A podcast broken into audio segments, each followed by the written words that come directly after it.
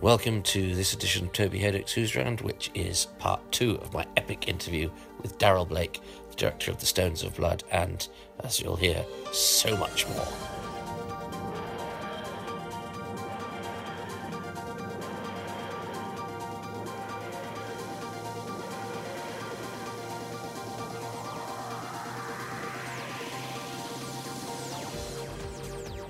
But we're talking about a way of making television that hmm. Not really done anymore apart from soap operas. So you talk about a fantasy studio, which wouldn't wouldn't happen now. If you wanted a fantasy sequence, it would be special effects, or Oh, on oh, location, or yes, whatever. yes. Uh, and it's almost as if an audience now Well, has I, to be I- sold. perhaps it was wrong to use the word fantasy. I mean, what I wanted was selective reality, which is what, which is what I used to do as a designer. You know, I mean, a sitcom that I met my wife on, uh, World of His Own with Roy Kinnear.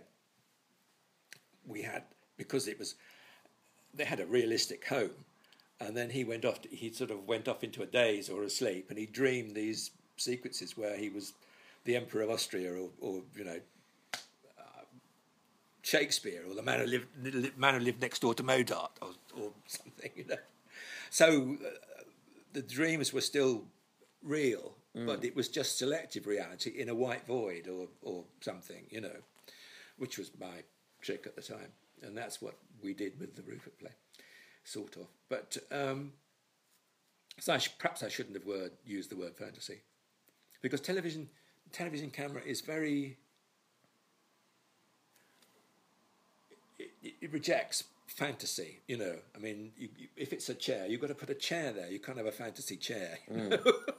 it's got to support a bum. You know, yeah, so it's got to be a real chair. and, and videotape is very clean, isn't it? It doesn't hide artifice particularly well. No, So in a way, for, for me, that, that television of those is interesting though because it doesn't say we are necessarily showing you what is real. Mm. It says this is what we're giving a, a, version of, like Yes. like the theatre does. But it, it never tries to convince you it's being real. No. It's and, and now I get very frustrated with modern audiences. Certainly when you have prog- programs where people look back at old television and they go, Mm. "Oh well, that doesn't look very realistic," and and I go, "Well." When was it that television said it had to be? Re- you know, you're watching something that's yes, artificial. but, uh, but but if you're doing Dixon of Dock Green or, or, or EastEnders or something, then then you are trying to, to convince them that, Sure. that, that the interiors are real. That's what I was meant meant really. I mean, we weren't doing that, but we were doing some selective Yeah. thing of that, you know, which you could see all around it was was either black or, or white or whatever. You know, I said the rule of thumb to us, dear Austin Spriggs, was you know if it's an exterior, then it's in a white. You know, if it's an interior, then it's in blacks. You know, I mean, that's how we divided the studio into two. You know. Anyway, um, the last twenty years of my career, of course, were in the soaps. yeah, So that's another world entirely. You know, from what we've been talking about so far.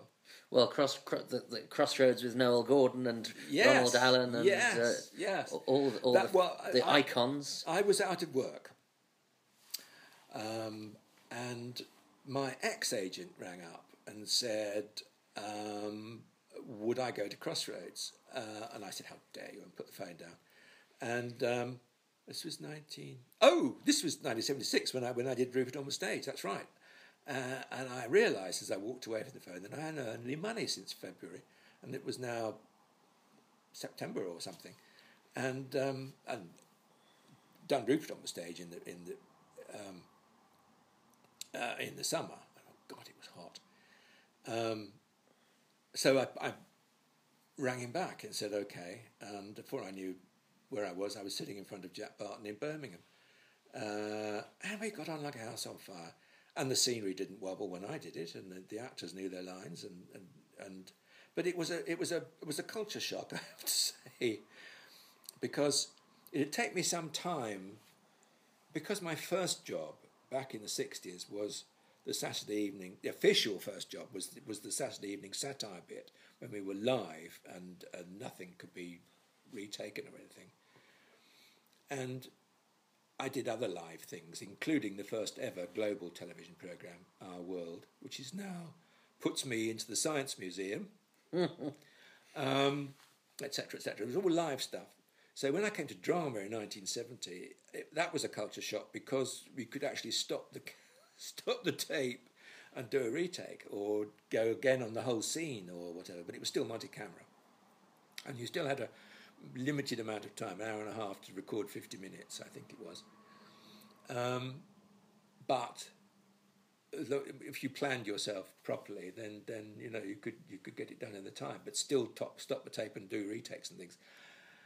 When I got to Crossroads, um, it was different again because they had a system called Editec, which I had I had met briefly in the BBC and it had been discarded. Because if you if you stop the tape, you then put an electronic dot on where you wanted to cut out of the previous take. And the recording machine took up with what you were offering then in the studio live. So you, you, you finished the day with edited programs. that You didn't go into an edit ever. Um, so that, that, that to be got used to. And I found it very difficult to stop the tape. So I had a little rule of thumb on on um, Crossroads, which was I allowed a, fl- a, a, slight fluff or somebody dropping a prop and picking it up. But the third thing, I stopped the tape. Um, if if there was a you know a fluff or a, not a dry because they never dried that I can remember, um, but it, a little thing which was so obvious that it was ridiculous. You know, I, and I stopped the tape and we, we retook. But the problem was, oh yes, um, depending where you were, you, you had to go back to the beginning of part. You had to start back again at part, top of part two, say. Anyway, um, and there were other, there were other sort of limitations too. The the PA, and they were marvelous girls, um, particularly one I can't remember her name now. Um, would start the closing music wherever you were in the show. she would start the closing music when the a minute and a half before the, the allotted time of the program. I think there were only 17 minutes anyway at, at, at, at that stage. Um, so that would the music would fade up under whatever you were doing, and then you'd go into the to the um, into the credit sequence with with, with, with which the they were doing they were doing this business, which was the cameras used to do. Not wasn't the a, a device; it was the cameras. And um, uh, so anyway, I got used to that, and, and, and since I'd spent my entire life in the but for the sort of filmmaking bit in in the arts features, since I spent my entire life in a television studio, it wasn't it wasn't difficult for me to put that one on. Um, and so Jack, of course, asked me back and back and back and back uh, because he had three directors and he had two staff directors uh, and a freelance slot.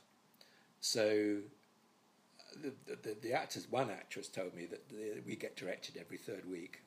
uh, Sue Hanson. And um, I, I quite enjoyed it. I mean, it was, you know, it's fast turnaround. Oh, when I was first a messenger boy in Lime Grove all those years ago, 1953, the bright boy in the drama department was one Dennis Vance, and oh, he yes. had discovered the close up. And um, and the studios in Lime Grove also included the first six houses uh, sort of beside the North Block, um, the first six houses were, were offices. And you went in, the, the front doors were all bolted and barred, and, and you went in from behind over the concreted over back gardens uh, as a messenger boy. And on Dennis Vance's door was a, was a, a big photograph of a close up of two eyes. Uh, Dennis Vance had discovered the close up. And I have to tell you that his PA sweet blonde lady behind the typewriter was Joyce Bullen, who later on gave me the chance to direct when she was producing women's programs and and those two fashion play fashion shows which which um, I mentioned earlier. Um, so this is all circles. I mean, uh, having mm. gone in as a child into, into television, all these people remain friends or, or contacts or um, you know, in touch. I mean, it, it, as you know, you do a show, you do a film, you do a play, whatever. You are very close to all the people that you're working with, and you don't see them for five years or whatever. But when you see them again, most of the time, you're back as though you'd never been apart. You know, it is it is extraordinary. Well, uh, and I wondered from jumping from the different Yeah. skill sets that you did, um, when you became a director, was there anybody that you worked as as a designer that you would that you would say either consciously or not that whose work as a director influenced you, as in that's how you do it or that's how you don't do it even. that was one of the things I usually say was that, that during my de- time as a designer, I sat behind good, bad, and indifferent directors, um, and they taught me how to behave or not behave. I mean that that that was my training ground. I didn't. I never went on the course. I acted in a few. In a few exercises for, for directors, including RID, um, but I never did the course um, myself. So they, that was my trick. And somebody I learnt a lot from was, was Michael Elliott, uh, who was very, very serious about the business of directing. And um, I, I- he was the son of a bishop, I think, and then there was a, there was a certain sort of um, looking down. He was quite tall and elegant, and sort of looked down from the pulpit at you rather. Um, uh, well, I was a kid at the time, obviously, um, but th- but the way he spoke to people and the way he directed the actors and the way he, he used the studio and so forth. I mean, that, that was terribly influential to me. I think.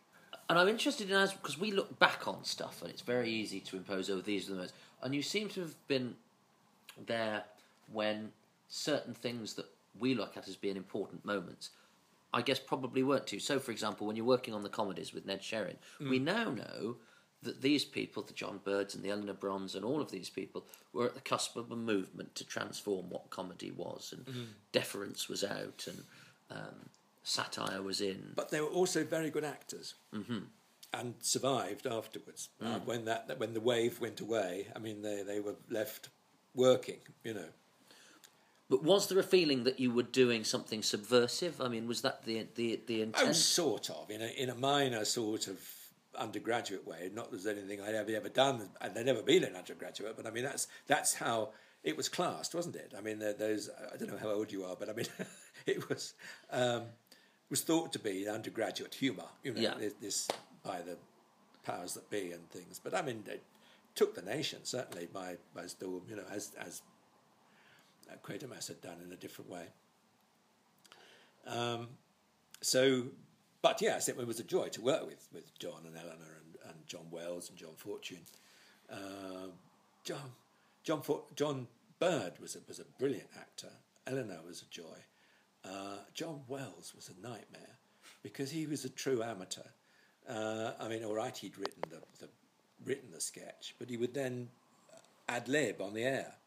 And if you were working to a camera script and you were waiting to cue film and, and goodness knows what on a live show, John, um, he was he was a bit of a nightmare, you know. I mean, he, he- I remember a very elaborate sketch when he was it was a um, the Pope or something in medieval Rome, you know, and somebody else was. I think John Bird was in the sketch with him. I can't remember. But he suddenly went off at a tangent about Concord or something, you know. I mean, I, what? Uh, sort of things like that were, were, were happening, but no, no, but they were they were a joy to work with. Um, but Ned went off to the movies after BBC Three, uh, which was my first as a um, direct official director. But the BBC decided to go round again in the following autumn without him, and they put a man called Hugh Burnett in charge.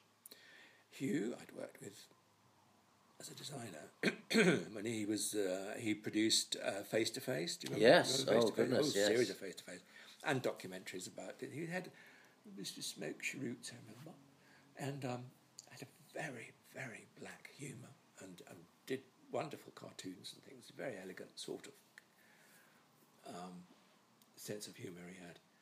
Uh, never, ever, ever had produced anything of a performed show before.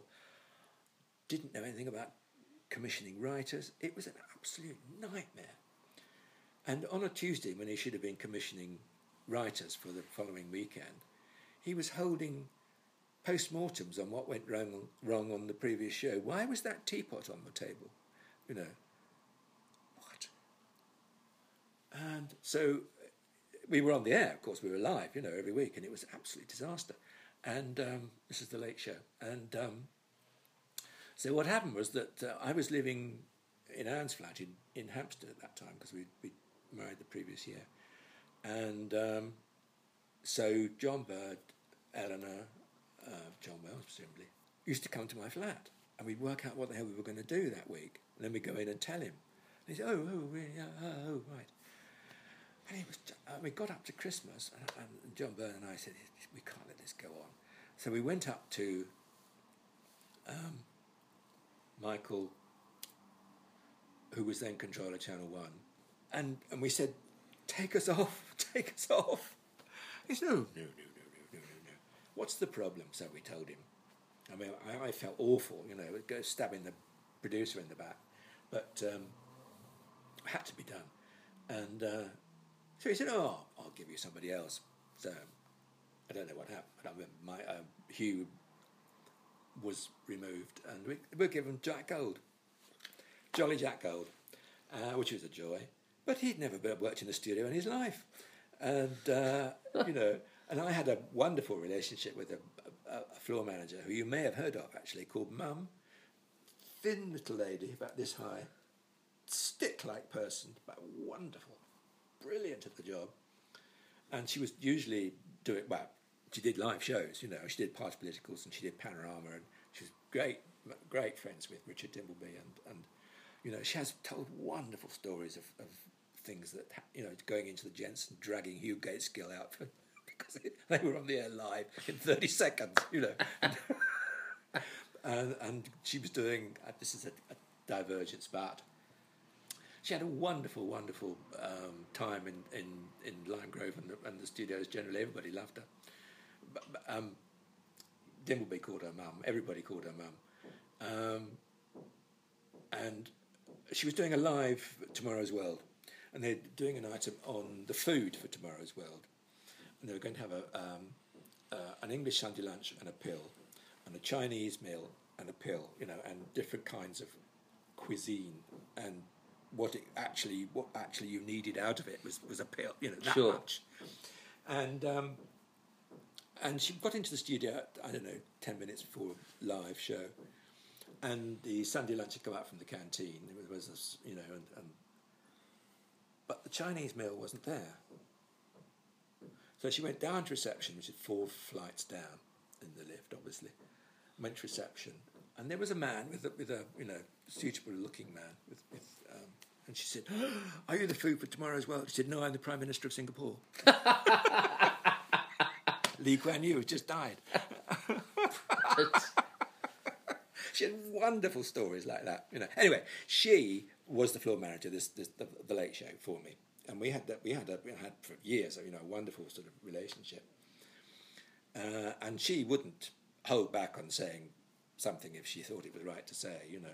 I remember Jack saying, "You shouldn't let her talk to you like that," you know. And I said, "What?" no, it's all right. Don't worry. Don't worry.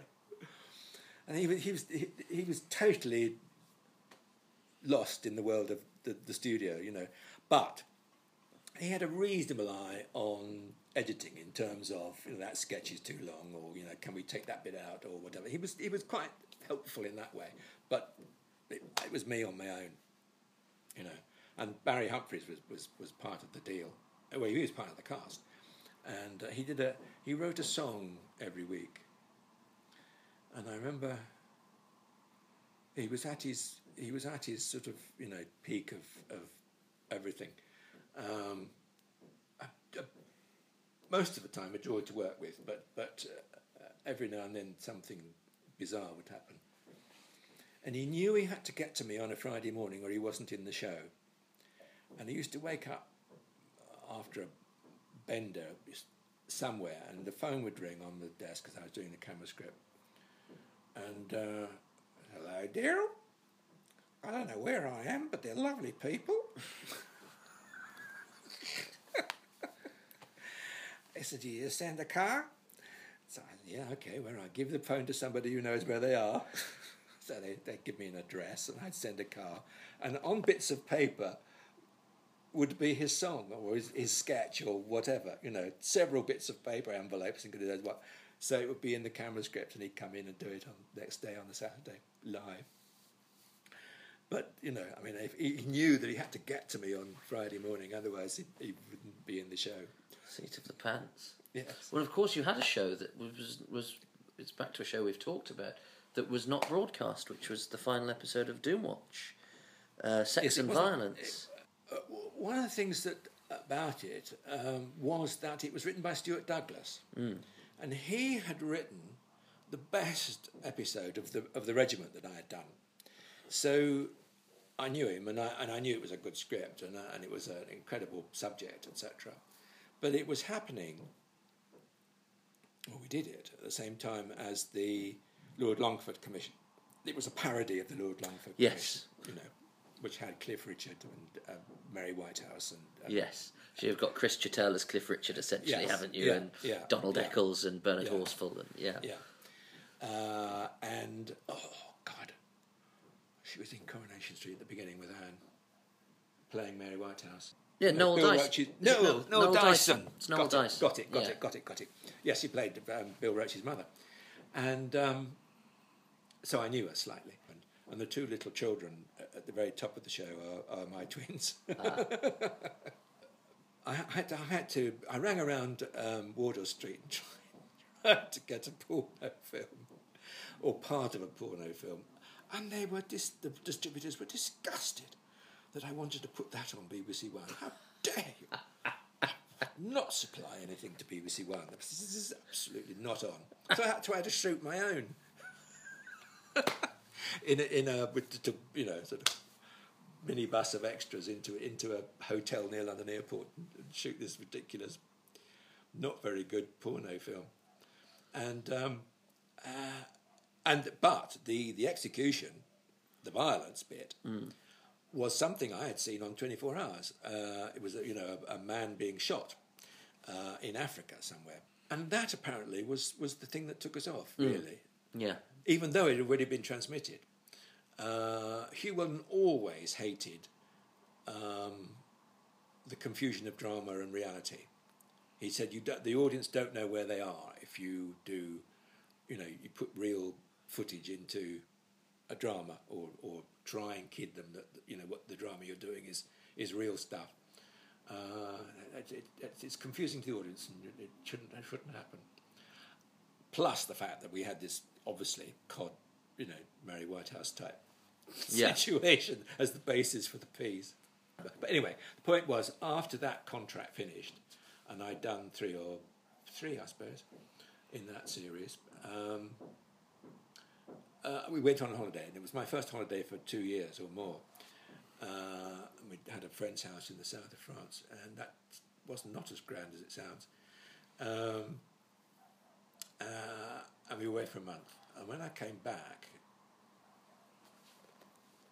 it was the first time in my life that I had to buy a, a Radio Times because when you were a BBC staff or working there, you got a free Radio Times in the club. And um, so I bought a Radio Times. That, so that was an event. And Sex and Violence wasn't there. And that was the first I knew of it, it happening. So I rang Terry Dudley and said, what, what, what, what, what- what's going on? So he said, oh dear, what made me think I told you? well, you haven't. And apparently what had happened was that they had decided not to show it. Fortunately, Stuart Douglas was in the, in the gallery with his mate. I'm drawing the name now, very famous. Um, and they watched the recording. Um, and he had a he had a weekly column in the Daily Mirror. Um, Waterhouse, Keith Oh, Keith Waterhouse, Waterhouse. Keith Waterhouse, uh, who who Keith Waterhouse and Willis Hall I'd known as writers on the Saturday Evening Satire bit, you know. And I remember, oh God, sorry, this is a, again a tangent. Um, when I was directing that for Ned, they were in California uh, writing movies, and um, so they would ring to report what they were writing for us. And I would have to make light conversation with California until Ned could be found in Lime Grove and be brought to the office to actually speak to them in California. I remember like, making light conversation with California with Keith Woodhouse or Willis Hall. Anyway, um, and uh, he had seen the thing, and you know, and uh, um, the writer was up in arms. You know, we cycled up to television centre and said, "What's going on?" Bang, bang, bang. Uh, and Keith Woodhouse wrote about it in, in, in the paper the BBC have chickened out on. You know, blah, blah, blah. So the BBC, oh, the B, first of all, they put out, a, uh, I was told, uh, a press release which said, uh, due to a substandard production, the current series of Doomwatch will be one short. Uh, so um, this, this is all totally unknown to me. And um, uh, Stuart, you know, went up to the BBC and you know banged on the door and talked to the head of plays or whatever. You know, I don't know who he talked to, frankly. Anyway, the BBC put out a, another press release which said, far from being a, a substandard production, it was really rather a good production. But this subject cannot be dealt with in 50 minutes, and we're still not putting it out. so all of this had gone on while we, in the month that we were away in, in France. So it never went out.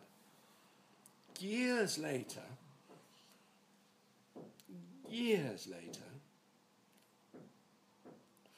I'm at a party for the script editor's birthday on Triangle in a pub in Clapham, I think it was, somewhere over there.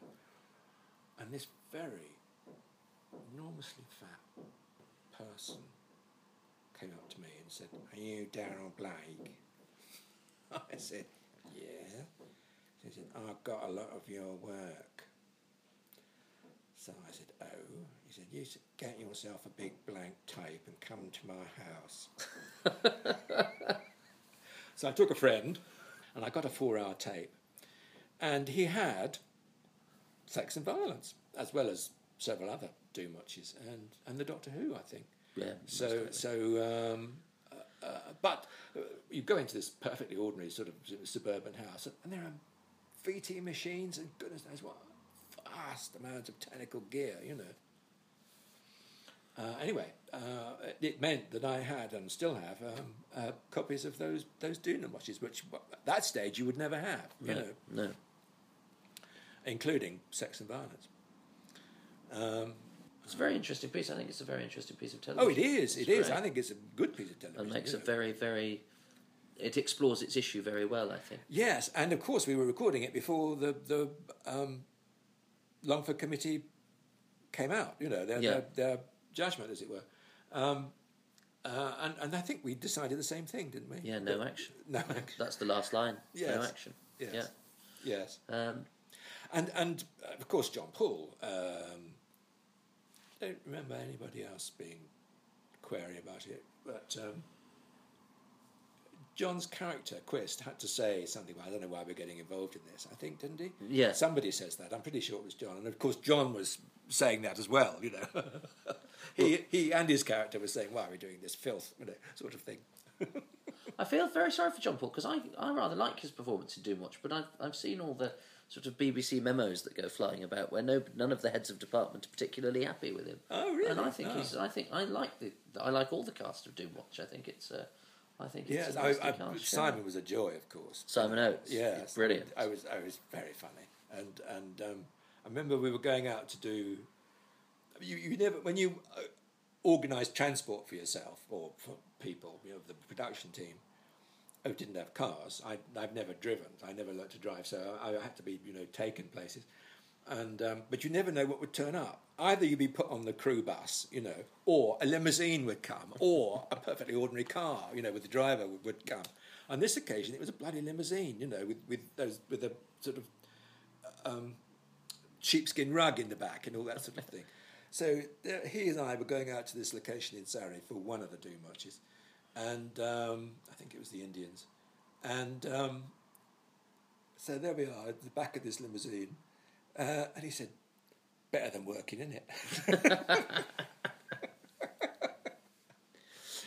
So when you moved from all of this, because you, as you've mentioned, you did a lot of soap opera, and I guess when you do, I mean, the thing about something something like Doctor Who is, you know, in that season that you did Doctor Who, your production looks very different from Michael Hayes' production, looks very different from Pennant Roberts' productions, George Yeah. Spenton-Foster, because a director brought his own style to Doctor Who. Um, whereas with something like a soap, do you do you did you never did you ever feel I wish there was a way of shooting this that I could do that was less of a house style, or did you not feel it was a, a restrictive thing on your No, I think I think in in Doctor Who and in the soap, anything, it depends what's on the page. It really depends on what's on the page, and what it says to me is uh, um, what you put on the screen. You know, I mean, uh, uh, um, the Doctor Who stuff is rather more expansive than, say, a scene with Dot Cotton. You know, which is in a in a small room, and I, and I was always concerned about, as an ex-designer, not making Dot Cotton's front room look like the Albert Hall. Some directors managed to make, you know, those little suburban houses look like the Albert Hall. You know, I mean, the way where they shoot with wide-angle lenses and, and standing back from the action instead of getting in there. You know, most of the producers will n- knock you on the head for doing that and say, "Get in there, get in there." You know, we want to see what's going on. But when I went to one week on on Coronation Street uh, in '77, I had all the sets. Normally, the sets are set up with splayed sidewalls so they can get you know cameras in at the side. I had them set up as they really were, or as they really should be, you know.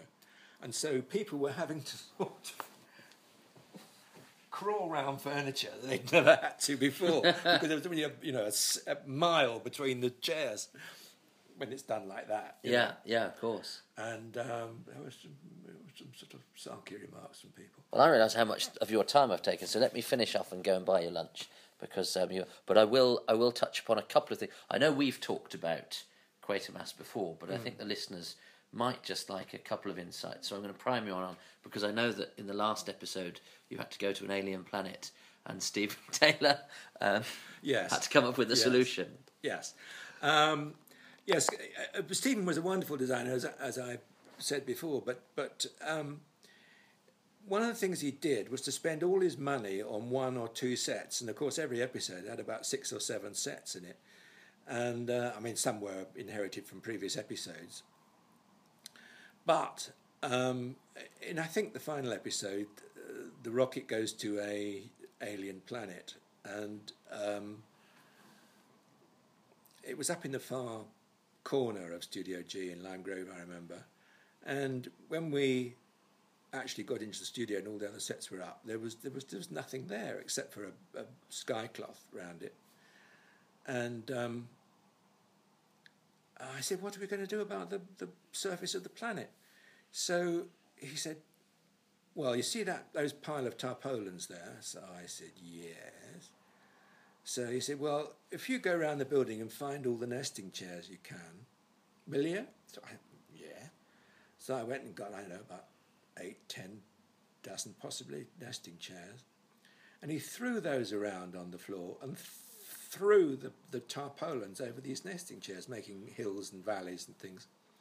Of course, the, the, the show was still in black and white, and by God, did it look like an alien planet surface, which of course I know intimately, and and of course it worked. You know, I'm just trying to remember, because Peter Alexander, I think, was his assistant. I I'm a bit confused now as to whether when Peter Alexander was his assistant and when Len Wills was. Um, Len Wills was absolutely rock solid draftsman who came from Ealing Film Studios and uh, into the BBC and um, very nice man. Peter Alexander was was um, and then he went to be head of design at Scottish Television in Glasgow. I remember Peter. Um, but I can remember working with both of them. I mean, because I, I had no perch in their office, but I was I was a sort of, you know, the extra child, as it were. I it was entirely self motivated. This attachment to Stephen. So um, both Len and Peter, in their different times, were, were, were very kind to me, and uh, let me. I designed something. I designed a sort of weird box with veins on it, uh, which went into the rocket interior. I remember, um, and that was my first contribution. The first thing I ever did, ever, ever, ever, ever did, was a drawing for Richard Wilmot, who was designing the Grove family, which was the first ever serial or soap opera uh, for BBC. Yeah. Uh, and I think it was, I think it was in Studio H, which is a tiny studio above reception in Lime Grove. And my first drawing was a detail of the Grove family's front door, um, with a full-size detail of the architrave and everything. Um, that was the first thing I ever did. It was I've got a cop, I've got a print of it, of course, since I was the print room boy. no, that's Uh, a I nice did one for myself. Of course, of course. Well, of course, where we are geographically, which I won't give away, um, not that I'm sure you'll get Doctor Who stalkers, but um, um, you must have seen Nigel Kneale. Yes, I met Nigel Kneale at a party at Tony Sharp's, an actor I'd referred to earlier on the Do Much thing. And um, I said I was doing Doomwatch at the time. And wouldn't he like to write um, a black comedy for the Doomwatch team? How, how clever and sassy was I? and he looked at me and he said, For that cast? Goodness, it's a funny streak he had, isn't it? I think he's a brilliant writer and a genius, but he he does lots of stories about Nigel Kneale. Tommy seem to have this. He can't help himself but make a sly comment Well, about we something. all have standards, don't we? uh, what's your name, Toby? Um, um, yes, I mean, uh, like Doctor Who, uh, when I before I was on it, you know, I mean, it, it was it was really down market stuff, you know, in in the world of tele, BBC television drama. You know, it wasn't a play, it wasn't even a series; it was a mere serial. You know, Well, he was approached for Doctor Who and gave a similarly I'll bet. terse response. yeah. Um, before we wrap up and bring it up to date, tell me about the Tomorrow People because that's that's a classic in its own. I, I watched that the other day. I went to Thames in '72, I suppose, and um, I went first of all to take over from. It was all cast and designed, and d- director fell over. I don't know what, what happened to him. I, know, I believe he was drunk or, or ill or what. I don't know. And I replaced somebody at short notice. And then I did, I don't know, about 700 rainbows. Um, I, I, I would be hired to do, I don't know, nine or something. And then I'd go and do a play or somewhere, and then I'd come back and do some more rainbows, and then a serial for, pardon me, for, for, for Thames. And somewhere at the beginning of that, I was brought in to the head of department's office, Sue something or other, and um, and there was Roger Price sitting there, and uh, they outlined to me this new series, serial for kids that they were doing called The Tomorrow People, and um, would I do it? And it sounded like the most awful rip-off of Doctor Who, um, whatever was going on in America at that time, and so I turned it down. And um, and another ex-designer took it on actually. um, and then I, I was doing other things. I was away, and I was back again to um, uh, uh, Thames. Uh, and and the second series, they got themselves organised. Um, it wasn't as as um, cliche written as I thought it was. And they had a um, reasonable success with the first series, and um, so I agreed to do one. Was it? I remember, was it three or a four parter? It's a four parter, yeah. Yeah, four parter. And then the first, th- th- they started shooting the second series, and Michael something um, broke his leg. Yeah, he was a famous Michael Standing. Michael Standing, a famous motorbiker, uh, broke his leg. So I suggested my little friend Chris Chittell, uh, and he came in and, and jo- joined the company. Uh, and then I, I did it. Um, uh, it was a it was um it was a sort of time travel thing with with um, um, mostly setting in, in England in when the Romans were uh, um, you know in charge, and um, Stanley Lebor's character was originally two characters who appeared in separate episodes, and I couldn't see the point of them not being connected. I, they were doing the same function in each of the episodes and were the same um, sort of, you know, guest baddie, as it were. So I said, why can't this be the same character? Then it's, it's a reasonable part to offer. yeah. And um, he said, oh, yes, oh, yes. So th- it was amalgamated into one character, and, and Stanley Lebor played it. Um, uh, what? There was there was a there was a modern scientist and and Is that the Sylvia Coleridge? Sylvia, Sylvia Coleridge? And Brian Stanion Yeah, um, were sort of the modern um, scientists, weren't they? yeah. Brian Stanion was a, again a, a, a friend. Sylvia Coleridge. Ah, yes. The first thing that I went to Thames to do was, oh God, it's gone again. But it was the, uh, the actual story was called The Sister's Dead. Yeah, it's, uh, it's Ace of Wands, Ace of Wands. That which was has the- also got sorry. Sylvia Coleridge. Yeah, well, that's, Yeah. that's how we first met, and and um, and then so I brought her back into um, uh, such a nice woman, a very clever actress. Um, and for some reason, I thought of her when I cast Beatrix Lehmann later, but uh, perhaps she wasn't available, or she was ill, or something or other. So it went to B Lehmann. She'd not that long previously done a Doctor Who as well, and I wonder Ah, if that might have. ah, had- ah. She'd done one in '76. Oh, right, to do, okay. So maybe that was yeah, an issue. yeah, could be, could be. Um, and uh, what else? Um, what did we do? What did we do? Did we do? It? Oh, yes, the, the filming was was in. Oh yes, we we, we did the filming in, in down in Burnham Beeches, didn't we? Um, and I I picked the kids from photographs, you know, from the stage schools because there was they were all sort of trainee gladiators. Yeah. these children. Yeah.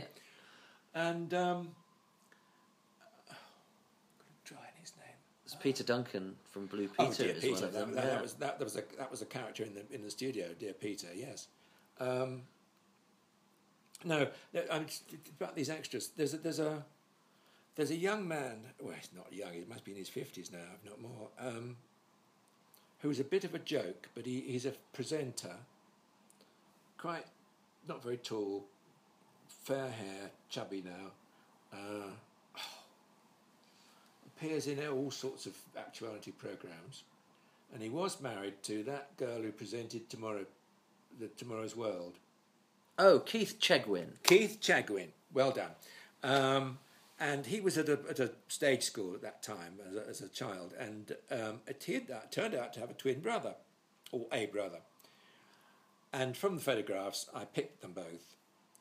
Keith Chegwin did not turn up, but the other one did, as far as I know. So somewhere in that, in those Burnham Beeches scenes, and perhaps even in the studio, is Chegwin's brother or twin brother. And I'm not sure. I have a feeling they were twins at the time, but unless it was some sort of awful joke, and it, and there never was another brother, and it was it was him just not turning up. Right. I, don't know. I'm, I'm a bit I'm a bit confused, but I remember the the the, uh, the event. Um, and Michael Deeks was in it, Oh yes. um, and he turned out to be a cousin of Barbara Windsor, because her real name is Deeks. Ah. And he asked to be let off early one day, I remember, because he was going to audition for RADA, because he was, I don't know, 16 or 17 or something.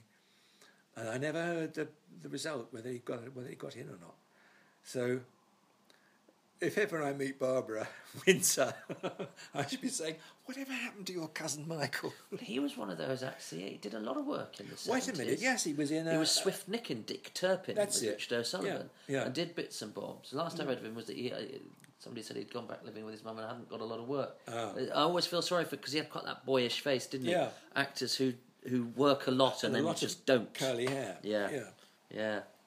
Uh, well, look, I'm going to take you for lunch, and I've taken up far too much time. So bring us up to date. Um, what are you doing now? Because you're still active, and a lot of the shows that you have been involved with are still on the telly. And what do you make of of what you see now?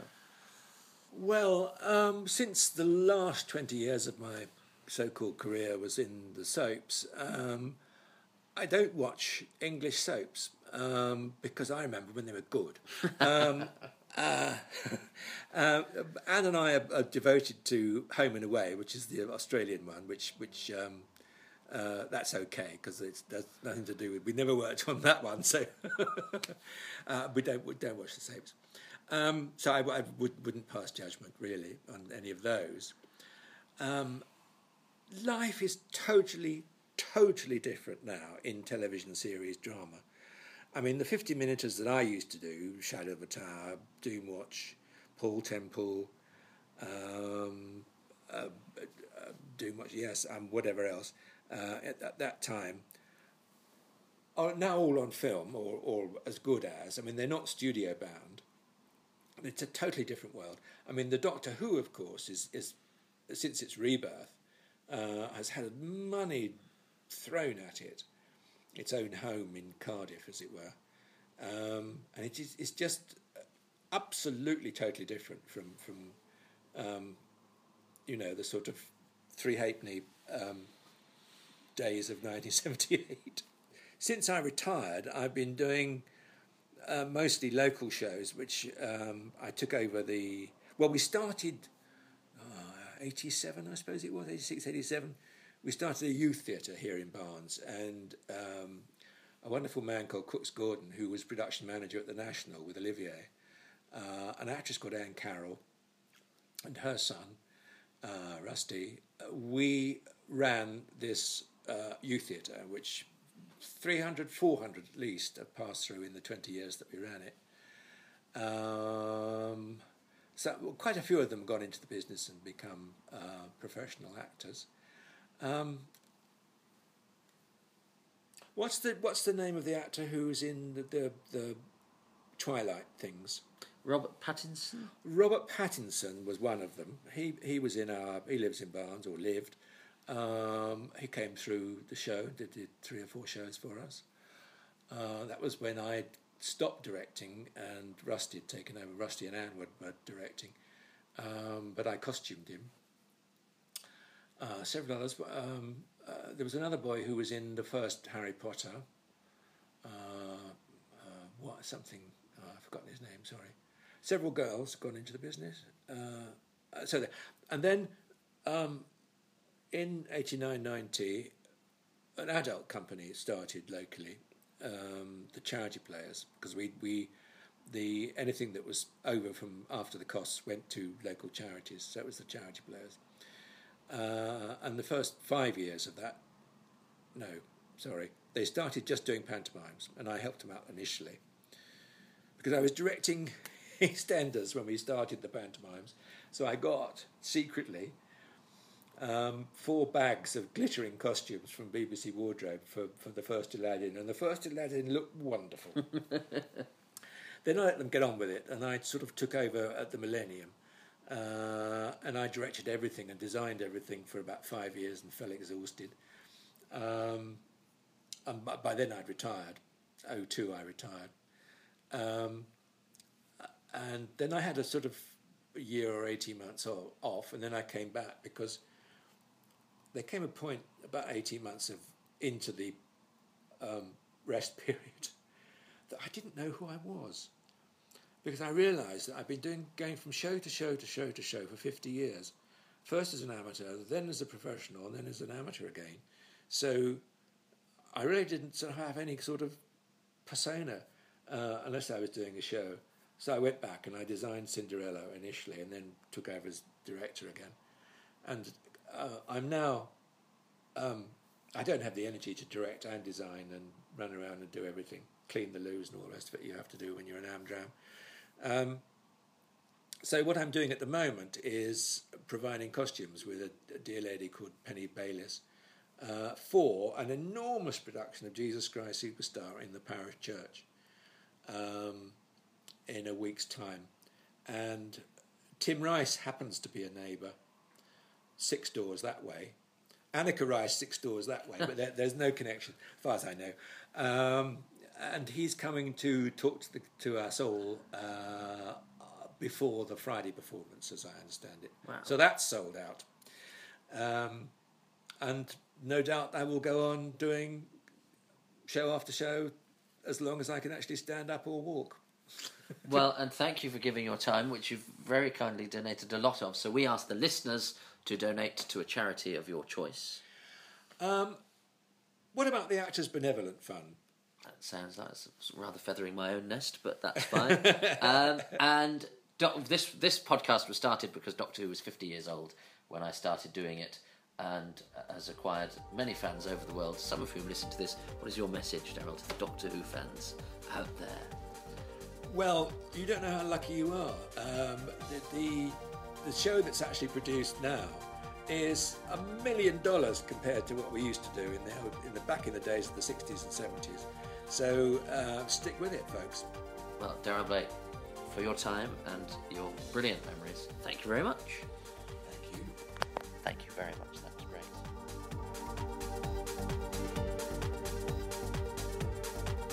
Thanks to Darrol. Uh, I hope you enjoyed that. His charity is the Actors Benevolent Fund, which is www.actorsbenevolentfund, all one word, .co.uk.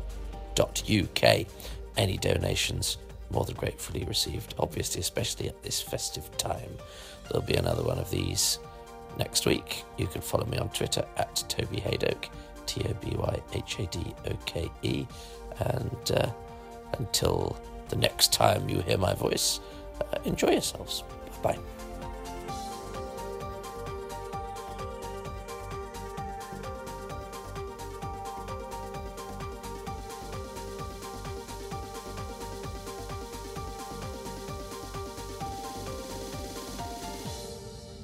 Coming soon from Big Finish Productions.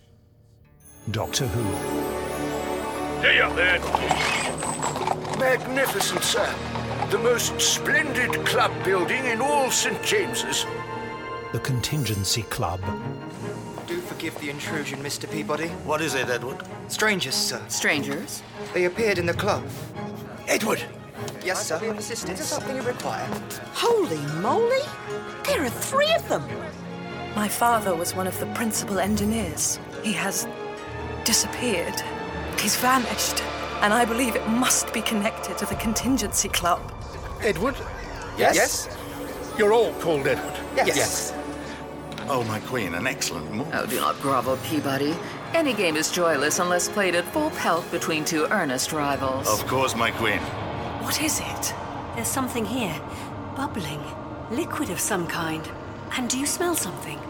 You have attained full membership of London's premier gentlemen's society. You are most welcome, sir, to the Contingency Club. What do you intend to do? Our instructions are quite clear, sir. You must be ejected from the club. Ejected? You mean through the window? But we're three floors up! You'll kill us! We'll break our necks on the pavements of Pall Mall! Doctor, what's happening? We're falling. Fall! Is that possible? It shouldn't be.